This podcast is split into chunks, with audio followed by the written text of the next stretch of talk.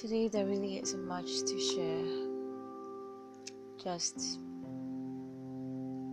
my emotions. I haven't really prepared anything for today, but I'll share a lesson that grief taught me yesterday.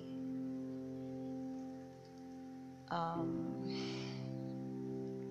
pardon me if I get into the moment and just start to sound sore and create a sorrow moment or you know present something that you weren't expecting. Forgive me. But then there's this lesson that life taught me yesterday that I think I should show you this morning. The brevity of life reminds us of how reckless, selfish, and conceited we are. And it's sad that it has to be grief that teaches us this lesson.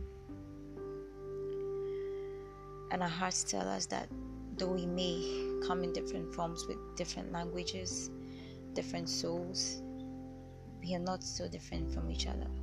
The way we play, the way we embrace each day. This particular soul that I lost taught me things that I didn't even appreciate till now. She taught me that life was just a day at a time and not a continuous span that's supposed to link your pain from each point of your life to the next. She never recalled her pain. She just looked forward to another day so she could play and chew on a piece of wood or throw her balls about.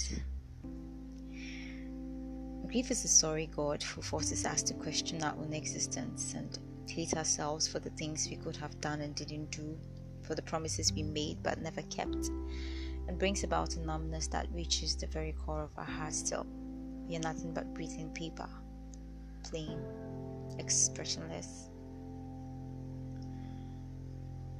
Sometimes, if not most, Pain raises our finger and searches for the most vulnerable face in the crowd to blame, leaving ourselves out of the game. Let's appreciate the little things in life and the moments, no matter how small, because one day all the be is tears and sad memories. Let's enjoy them while we can and never push people or things away, no matter how annoying or disturbing they can prove to be. And always remember that to live in this world, you must be able to do three things to love what is mortal, to hold it against your bones, knowing your own life depends on it, and when it's time to let go, let it go.